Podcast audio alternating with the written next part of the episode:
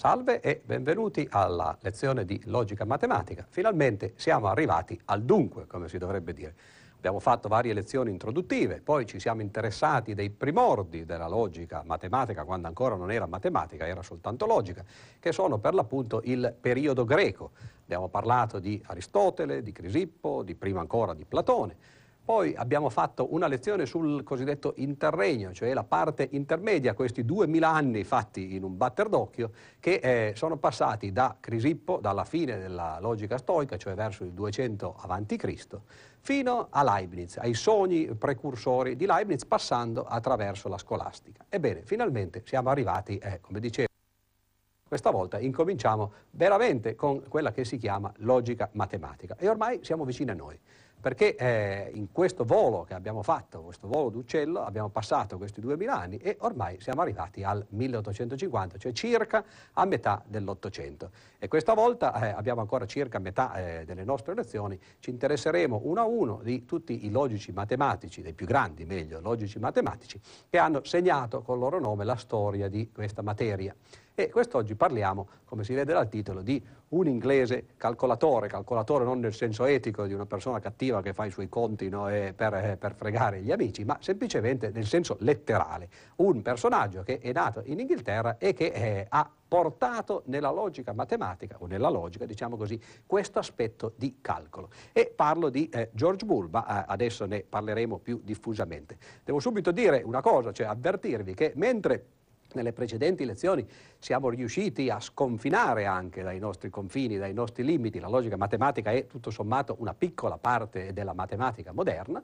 Ebbene, però siamo riusciti a parlare di tante cose, di filosofia, di teologia no? e così via. Ebbene, man mano che invece ci avviciniamo verso eh, la contemporaneità, verso i nostri anni, eh, tutte queste belle cose dovremmo lasciarle un pochettino da parte, dovremmo cominciare a parlare più da vicino di aspetti tecnici della logica matematica. Anche i personaggi stessi, cioè coloro coloro di cui eh, parleremo, coloro che hanno lasciato la loro firma sotto questo grande libro della logica matematica, sono ovviamente meno interessanti, meno, eh, come si può dire, pieni di vita no, e di attività di quelli che li hanno preceduti. Però, insomma, questo è tipico dell'evoluzione della scienza. Agli inizi i personaggi sono eh, estremamente poliedrici, fanno di tutto, come per, ricordate per esempio l'ultimo di cui abbiamo parlato, Leibniz, che era un po' di tutto, giurista, filosofo, matematico e anche logico. Ebbene, invece questi personaggi incominciano a diventare diventare specialisti, proprio perché quando la scienza acquista maturità diventa un qualche cosa di settoriale. Comunque cercheremo di eh, rendere ciò nonostante le lezioni un pochettino allegre e cominciamo a vedere che cosa è successo. Ho appena parlato appunto adesso no, di quali sono i precursori della logica moderna e cerchiamo brevemente di in faccia e di ricordare ciò che hanno fatto.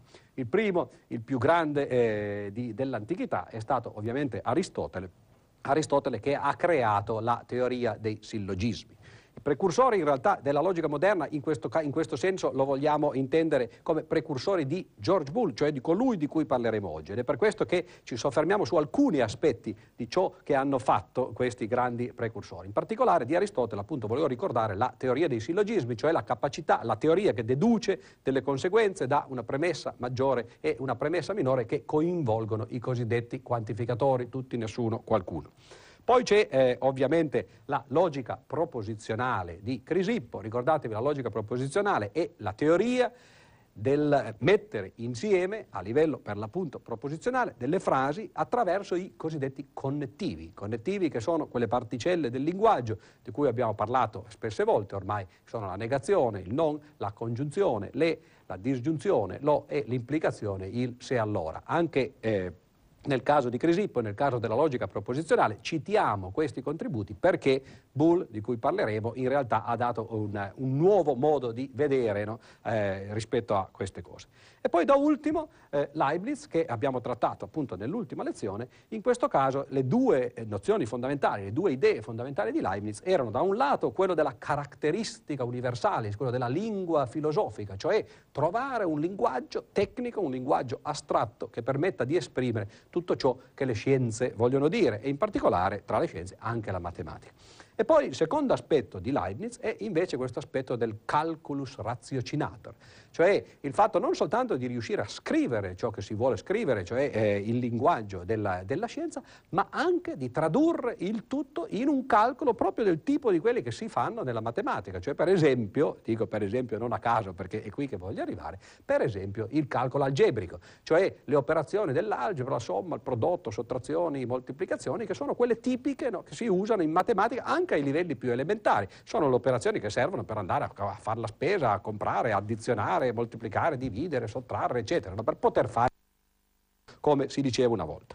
Bene, allora, arriviamo dunque al nostro personaggio, che è questo signore di cui abbiamo questa fotografia e nient'altro, praticamente non c'è rimasto molto, vi ho già anticipato appunto no, che questi personaggi dal punto di vista folcloristico sono forse meno interessanti di coloro che li hanno preceduti. Bull ha avuto una vita eh, piuttosto breve, come vedete, è nato nel 1815, morto nel 1864, una vita per niente avventurosa, è stato un professore universitario, ha insegnato, ha scritto qualche libro, pochi, ha fatto eh, un po' di ricerca e, e, la cosa è finita lì. Quindi non vi posso raccontare grandi aneddoti, però cerchiamo di vedere più da vicino invece che cosa ha fatto da un punto di vista scientifico.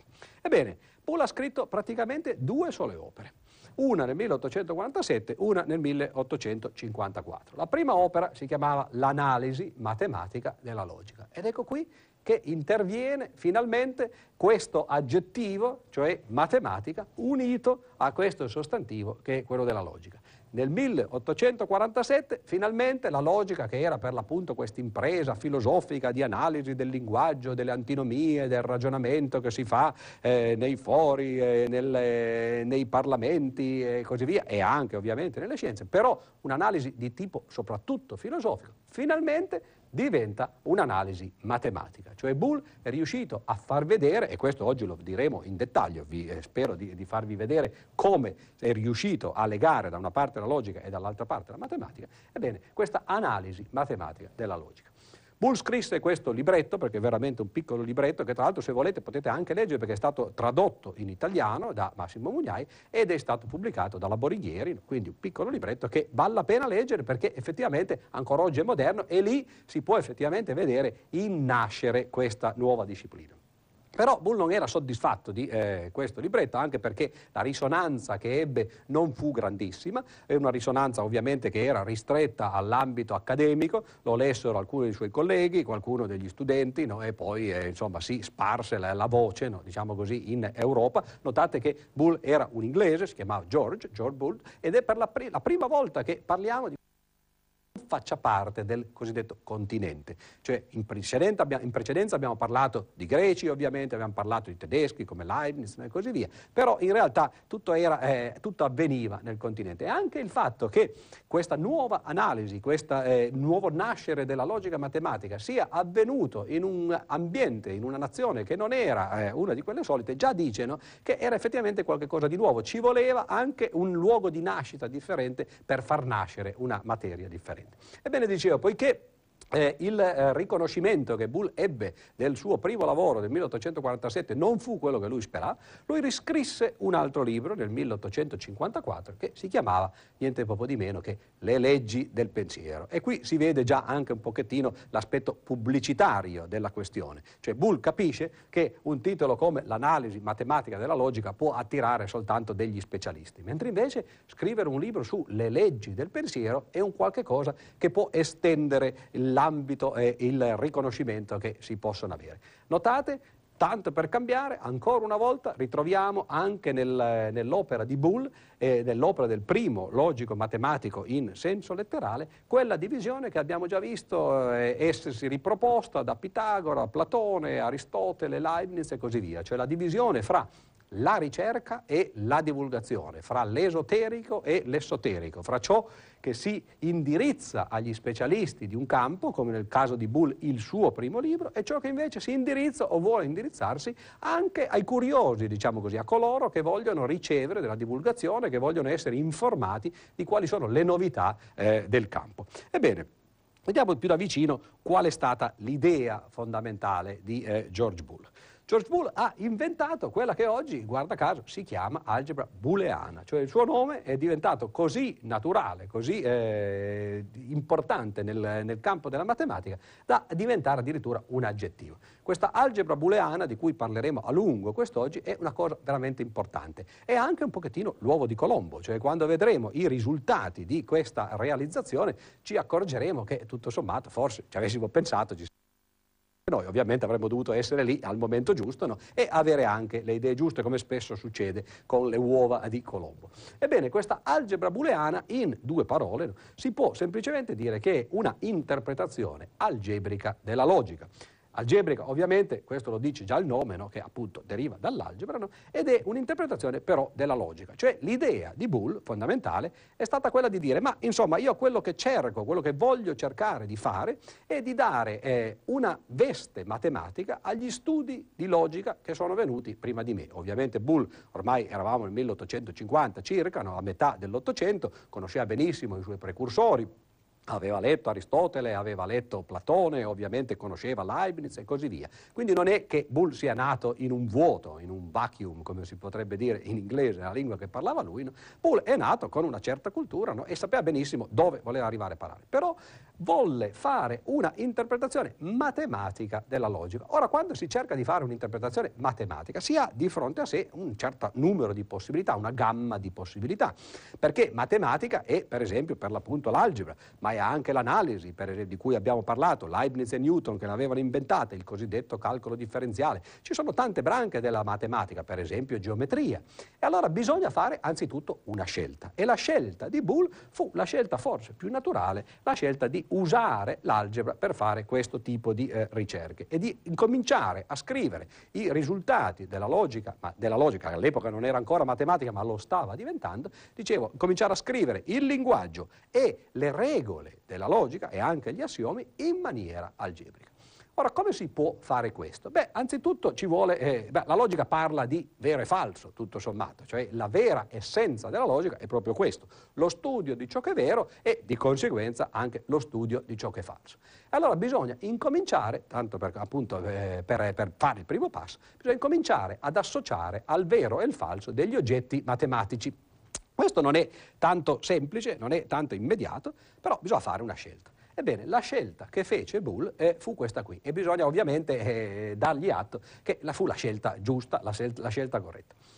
Il vero e il falso, che da un punto di vista logico, da un punto di vista filosofico, sono eh, concetti molto complicati. Pensate per esempio al, alla famosa domanda che pose Pilato a Gesù durante il processo eh, famoso che poi si concluse alla fine con la condanna di Gesù e, e con la passione, no? e cosa che tra l'altro poi eh, ha, ha costituito l'essenza del cristianesimo. Ebbene, durante il processo di Gesù, quando Gesù arrivò di fronte a Pilato, gli era stato mandato, vi ricorderete, no? Eh, dai, eh, da Erode, allora Arrivato di fronte a Pilato ci fu questo scambio di eh, convenevoli, potremmo dire oggi, no? e ad un certo punto Gesù ripeté una delle frasi che era solito dire, dice io sono la verità e la vita no? e così via. E Pilato per un momento no, eh, fu colpito che qualcuno dicesse io sono la verità e chiese a Gesù che cos'è la verità? Ora questa domanda di Pilato è la domanda essenziale della logica. Che cos'è la verità? E quale sarebbe la risposta che dareste voi? Beh, insomma, la cosa interessante è che Pilato non stette ad aspettare la risposta, pose la domanda, che cos'è la verità, e se ne andò senza aspettare la risposta, così dicono i Vangeli. Come mai? Beh, ovviamente non si tratta di dare troppo affidamento, no, anzitutto a, a, a, ciò che viene raccontato, viene tramandato, ma soprattutto alla capacità analitica, alla capacità logica di Pilato. Pilato se ne andò non perché sapeva che Gesù all'epoca non avrebbe potuto dargli una risposta logica, se ne andò per i motivi suoi. Ma oggi noi possiamo reinterpretare queste cose per l'appunto così. Cioè, duemila anni fa 1850 anni prima di Bull, la risposta alla domanda di Pilato, che cos'è la verità, non si poteva dare, perché questa risposta fu una risposta molto tardiva, no? ci, ci richiedeva ancora 2000 anni di sviluppo. Ebbene, notate come nel caso di Boole, cioè nel caso in cui viene associato al vero un numero e al falso un altro numero, tutti questi problemi filosofici, etici, eccetera, che stanno dietro le nozioni, i concetti di verità, praticamente scompaiono, si dissolvono. Il vero non ci interessa più definirlo in qualche maniera filosofica, ci interessa semplicemente associarlo a qualche numero. E il falso, idem, lo associamo a qualche, uno, a qualche numero, però la cosa importante è che questi due numeri deve essere poi tale da far funzionare tutto il resto della logica. Ora, si potrebbe anche fare l'inverso, per esempio, non ci sarebbe niente di sbagliato a dire che il vero è lo 0 e il falso è l'1, però eh, in genere si fa questa associazione perché in qualche modo il vero è positivo e il falso è negativo, no? e allora è meglio forse associare lo 0 al falso no? e al vero associare qualche numero che sia maggiore di 0. No? E quindi questa fu la scelta originale di Bull. Mettetevela in testa perché sarà utile in tutte le successive, perlomeno nelle prossime slide, perché su questa base, che è una base appunto quasi la palissiana, come ho detto, l'uovo di Colombo, si può costruire tutta la logica. Ora, vediamo allora come eh, si può andare avanti. Anzitutto bisogna ricordarsi di una cosa, che il fatto che lo 0 e l'1 siano associati al vero e al falso e che pretendano di essere praticamente i fondamenti dell'intera logica non è poi un fatto così banale, no? ma non è nemmeno così campato in aria, perché in precedenza, e guardate qui addirittura nel 600 avanti Cristo, quindi 600 anni prima di quell'episodio di cui eh, ho appena che ho appena ricordato di eh, Pilato, già nel 600 avanti Cristo dicevo, gli I Ching, un famoso classico della filosofia confuciana, qui vedete un'immagine per l'appunto di Confucio, ebbene questi I Ching erano basati su quella che oggi viene chiamata l'aritmetica binaria, di cui dirò appunto adesso due parole. Aritmetica binaria significa fare l'aritmetica non con tutti i numeri interi, 0, 1, 2, 3 e così via, fino all'infinito. Non addirittura con i numeri reali, quindi non soltanto quelli, ma i razionali, no? per esempio gli irrazionali come pi greco, radice di 2, eccetera, ma soltanto con quei due numeretti lì, 0, 1. Aritmetica binaria significa fare la solita aritmetica, le solite operazioni, somma, prodotto, e le loro inverse, sottrazioni e divisioni, ristrette ai numeri 0-1. Voi direte, ma per quale motivo dovremmo limitarci a queste cose? Come legarsi le mani e cercare di fare tutto quello che si può fare soltanto però con le mani legate? Ebbene, gli I Ching avevano ovviamente un eh, motivo eh, completamente eh, sui generis, che era un motivo astrologico. Gli I Ching hanno costruito delle figure come queste che vedete qua giù, queste qui si chiamano trigrammi per l'ovvio motivo che eh, sono fatte di tre linee, queste linee o spezzate. L'intero o spezzato è ovviamente un simbolo, una metafora di che cosa? Del bene e del male, del giusto e dello sbagliato, del vero e del falso, del maschile e del femminile, insomma, per dirla in una parola che tutti conoscete, dello yin e dello yang, cioè la contrapposizione cinese. Questo simbolo qua che Confucio tiene in mano è precisamente il simbolo dello yin e dello yang, la compenetrazione di due qualità eh, contrapposte, una nera e l'altra bianca, per l'appunto lo yin e lo yang. Ebbene, quindi linea intera, linea spezzata sono misture, diciamo così, sono simboli di eh, yin e yang e quindi in particolare dal nostro punto di vista logico sono simboli del vero e del falso. Se noi combiniamo insieme queste, eh, queste linee e ciascuna di queste linee può essere o intera o spezzata, abbiamo due possibilità per la prima, altre due per la seconda, cioè quattro in tutto, e altre due per la terza, cioè otto in tutto. Gli I Ching fanno una cosa un po' più complicata, invece di avere soltanto dei trigrammi, usano degli esagrammi, cioè sei linee intere o spezzate e su queste praticamente impiantano l'intero eh, sistema astrologico, perché quello che loro volevano fare era cercare di indovinare il futuro. A noi questo non interessa assolutamente niente, però la cosa importante qui è che già i cinesi avevano capito che lo 0 e l'1 erano in qualche modo i numeri essenziali. Su questi numeri si potevano costruire praticamente tante altre cose, in particolare si potevano costruire 8 trigrammi, si potevano costruire 64 esagrammi e quindi praticamente era possibile solo con lo 0 con l'1 o se volete solo con linee intere e spezzate arrivare fino ai numeri da 0 a 64. Leibniz, il solito, nel 1734, che vabbè è dopo, che, è dopo, la sua morte, ma voglio dire questa è un'opera postuma, nel 1784 fu pubblicato un libro di Leibniz in cui Leibniz, che era a conoscenza di questo classico confuciano, perché Leibniz conosceva i gesuiti che erano andati in Cina ed era in corrispondenza con loro, questi gesuiti lo misero in contatto con la filosofia cinese e così via, ebbene Leibniz fu folgorato, dice ma non c'è nessun bisogno, disse, di fermare 8 o di fermarsi a 64. Usando soltanto lo 0 e l'1 è possibile costruire tutti i numeri. Ed ebbe l'idea di quella che oggi viene chiamata aritmetica binaria e che è poi tra l'altro l'aritmetica sulla quale si basano i computer. Guarda caso, come si fa a scrivere i numeri con l'aritmetica binaria? Lo 0 e lo 0, l'1 e l'1. Fin qui eh, non c'è problema perché sono questi due numeri. Il 2 che noi scriviamo 2 nel nostro sistema decimale avendo un simbolo per il 2 speciale, ebbene nel sistema binario bisogna scrivere 2 usando soltanto lo 0 e l'1 e allora lo si scrive come 10. 10 significa 2 elevato ad 1 e poi 0, 2 elevato a 0. Ecco che 3 si può scrivere come 11, 4 si può scrivere come 100, 5 si può scrivere come 101 e così via. Usando soltanto combinazioni di 0 e 1 si possono scrivere tutti i numeri. Quindi già l'idea di eh, Bull di limitarsi a 0 e 1 per, eh, per, interpretare il vero e il falso è un'idea che sembra meno balzana se la si situa in questo contesto del fatto che appunto si possono già scrivere tutti i numeri. Che cosa fece però Bull più precisamente? Beh, fece la seguente cosa. Capì che una volta interpretato l'1 come vero e lo 0 come falso, la negazione si poteva interpretare semplicemente come sottrazione da 1. Guardiamo qui la tabellina no? e vediamo, cerchiamo di capire questa cosa. Supponiamo di avere questo 1 qua.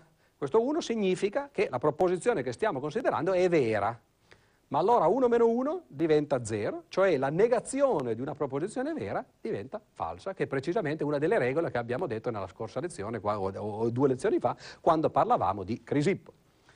Idem quando partiamo invece da una proposizione falsa, il cui numero associato sia 0. 1 meno 0 è 1, quindi il, la negazione di una proposizione falsa è una proposizione vera. Ecco che allora associare 0 e 1 a falso e vero permette di associare alla negazione la, la solita operazione di sottrazione.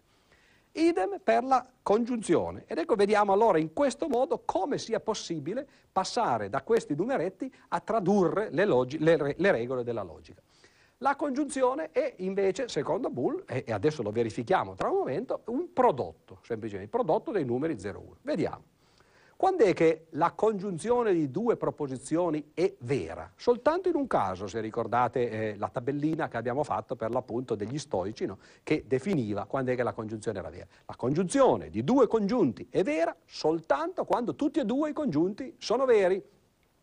Prendiamo due congiunti veri, cioè prendiamo il numero 1 due volte, moltiplichiamo 1 per se stesso, 1 per 1, continua a rimanere 1. Quindi il prodotto di due uni è uguale a 1, cioè la congiunzione di due proposizioni vere è vera. Questa è l'idea.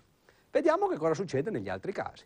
Beh, negli altri casi almeno, del, dei du, almeno uno dei due congiunti deve essere falso, quindi o, un, o il primo o il secondo o tutti e due addirittura no, devono essere falsi. In questo caso la congiunzione di almeno un congiunto falso deve essere falsa. Vediamo se tutto ciò corrisponde effettivamente ai numeri. Qui abbiamo il prodotto di 1 per 0, che corrisponde alla congiunzione di una proposizione vera e di una falsa.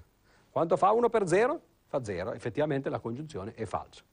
Il caso simmetrico è ovviamente per l'appunto simmetrica, la stessa cosa. Se la prima proposizione è falsa e la seconda proposizione è vera, questo corrisponde a fare il prodotto di 0 per 1 e dunque no, continuiamo ad ottenere 0. L'ultimo caso che è il caso in cui tutti e due i congiunti, cioè tutte e due le proposizioni che mettiamo insieme sono false, anche qui, come si direbbe, non ci piove, 0 per 0 continua a rimanere 0. Dunque, il prodotto di due numeri che possono essere o 0 o 1 è 1 soltanto quando tutti e due i numeri sono 1 ed è 0 se almeno uno dei numeri è 0, ma magari anche tutti e due. Beh, questa è esattamente la proprietà fondamentale che abbiamo già visto eh, nelle precedenti lezioni, che definiva la caratteristica principale della congiunzione.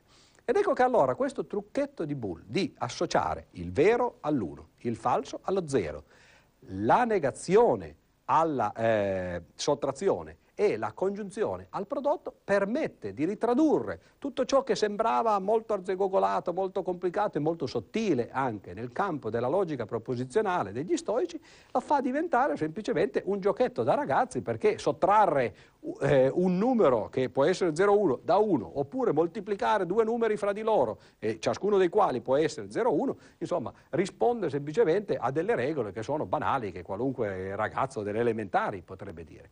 Ed ecco che allora questa è veramente un'idea geniale ed è un'idea fondamentale, perché dietro questo aspetto si cela per l'appunto la possibilità di interpretare aritmeticamente o algebricamente la logica. E questa fu precisamente l'idea fondamentale della, eh, dell'algebra booleana. L'algebra booleana non è nient'altro che fare algebra, cioè fare le quattro operazioni solite restring- restringendosi ai numeri 0 e 1. Quale fu però la scoperta fondamentale di Boole? A parte questo aspetto appunto che sembra così, eh, così banale. La scoperta fondamentale fu che quest'algebra booleana, benché così semplice e quasi banale, anzi quasi imbarazzante no, da un punto di vista matematico, ebbene quest'algebra booleana è uno strumento universale. Ora questo forse può sembrare persino eccessivo, che cosa significa universale? Significa, vabbè adesso non esageriamo, forse non è che si possa applicare dovunque, però certamente si può applicare in tantissimi campi diversi di cui adesso vi farò perlomeno un es- una, una, serie di esempi, tanto per convincervi di che effettivamente sia Boole che noi oggi, quando impariamo l'algebra booleana, siamo arrivati a toccare uno dei punti cruciali, no, a mettere il dito nella piaga, diciamo così, no, della logica moderna. Quindi vediamo alcuni esempi. Beh, il primo esempio, eh, ne abbiamo appena parlato adesso, è per, precisamente l'applicazione logica, cioè Boole riuscì a far vedere che, che eh, queste tabelline che abbiamo appena considerato erano effettivamente in grado di descrivere le regole della logica proposizionale, cioè quella logica che aveva inventato o scoperto o descritto o analizzato Crisippo, che vediamo qua giù. Ma immediatamente Boole fece anche una seconda scoperta, e cioè che anche la sillogistica di Aristotele, cioè eh, quell'altro aspetto della logica che era stato analizzato e che sembrava una contrapposizione all'analisi di Crisippo. Ricordatevi che le due scuole, da una parte la scuola del liceo aristotelico e dall'altra parte la scuola della Stoa di Crisippo, erano in contraddizione fra di loro, si sentivano contrapposte perché una diceva no, la nostra analisi, gli dicevano i peripatetici seguaci di Aristotele, è la più fondamentale perché parla di tutti, qualcuno, nessuno e quello è il, il vero livello del, del discorso.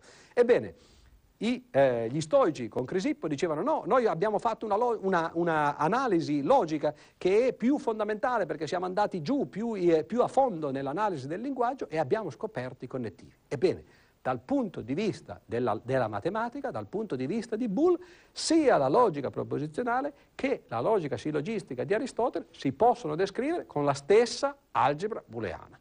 Ed ecco che un solo strumento matematico, tra l'altro appunto come dicevo imbarazzantemente semplice, un solo strumento permette di descrivere due cose che a prima vista sembravano diverse. Cioè si scopre dopo duemila anni che i peripatetici, cioè i liceali di Aristotele e gli stoici di Crisippo, non erano in contrapposizione, avevano fatto due analisi che però da un punto di vista matematico erano la stessa analisi. Ed ecco questo è un risultato veramente grandioso, cioè prendere i due più grossi eh, risultati, le due più grosse analisi della filosofia logica greca e far vedere che tutto sommato sotto di esse c'è lo stesso tipo di analisi e che sono soltanto due modi di vedere, anzi sono lo stesso modo di vedere due cose diverse, ecco questo è già qualcosa di veramente fondamentale.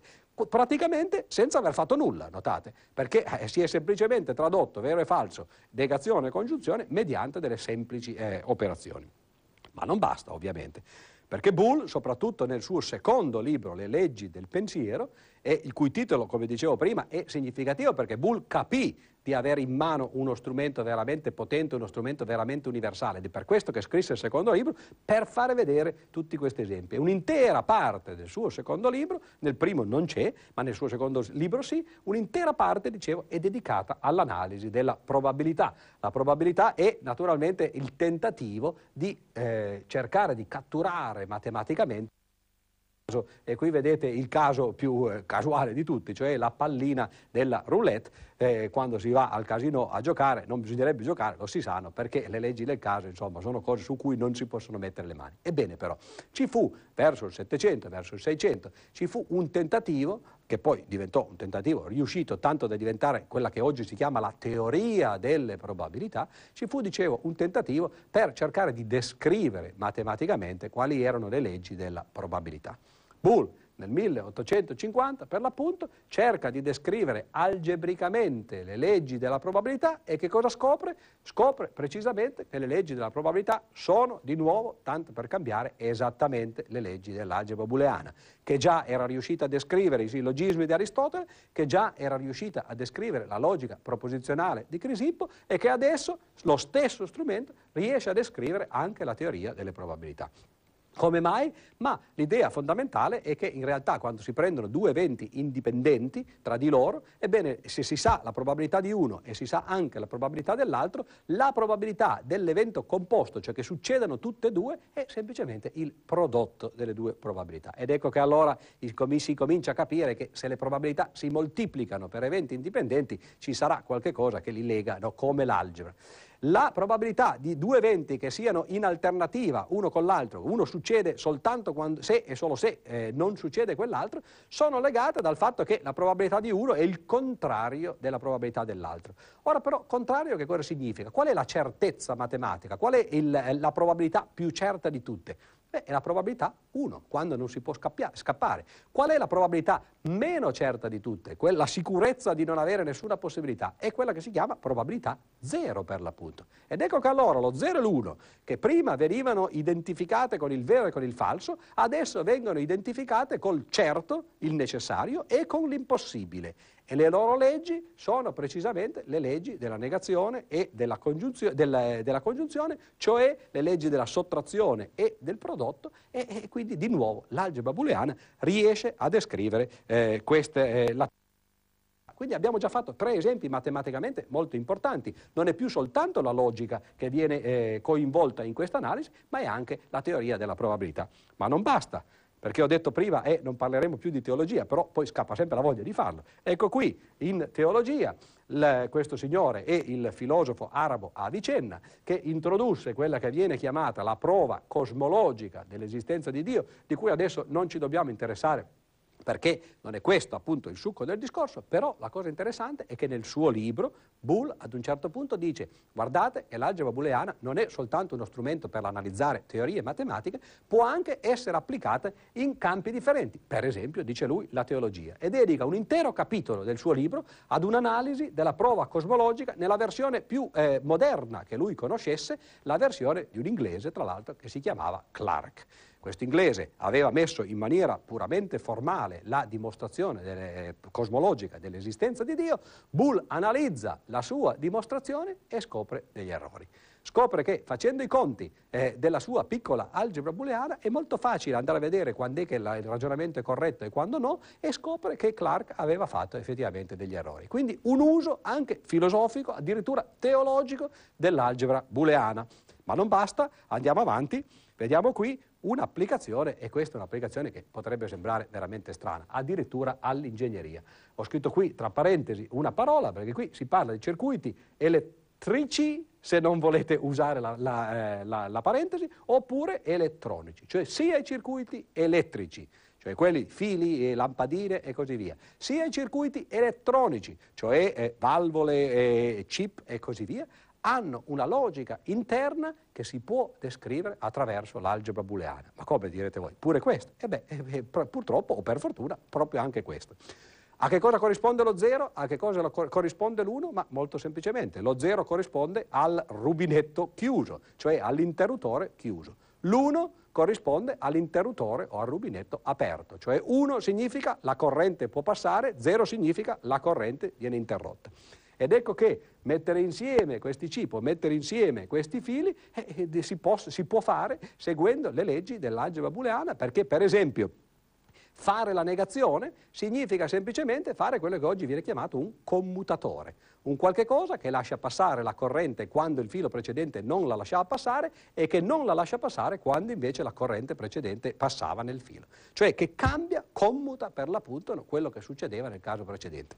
La congiunzione è la stessa storia, cioè quando due fili arrivano no, e noi vogliamo fare passare la corrente se tutti e due ce l'avevano e soltanto nel caso che tutti e due ce l'avessero e invece fermarla se arrivava soltanto da una delle due parti o se non arrivava da nessuno, allora in quel caso non c'era niente da fermare, ecco che questo si può di nuovo spiegare e descrivere attraverso l'algebra booleana. Ed è per questo che l'algebra booleana oggi è usata ed è studiata, insegnata in qualunque corso di ingegneria, no? e dal punto di vista della logica dei circuiti.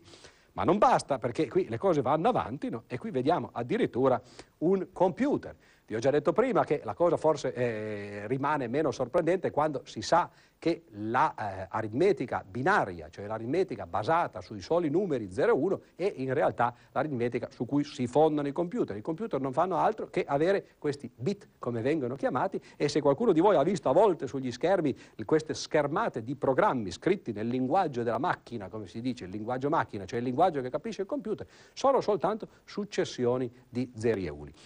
Ebbene, però nel 1943 questo McCulloch e Pitts cercarono di fare un'analisi di ciò che era il eh, possibile funzionamento dei meccanismi e scoprirono questa nozione che si chiama la nozione di automa finito. Che cos'è un automa finito?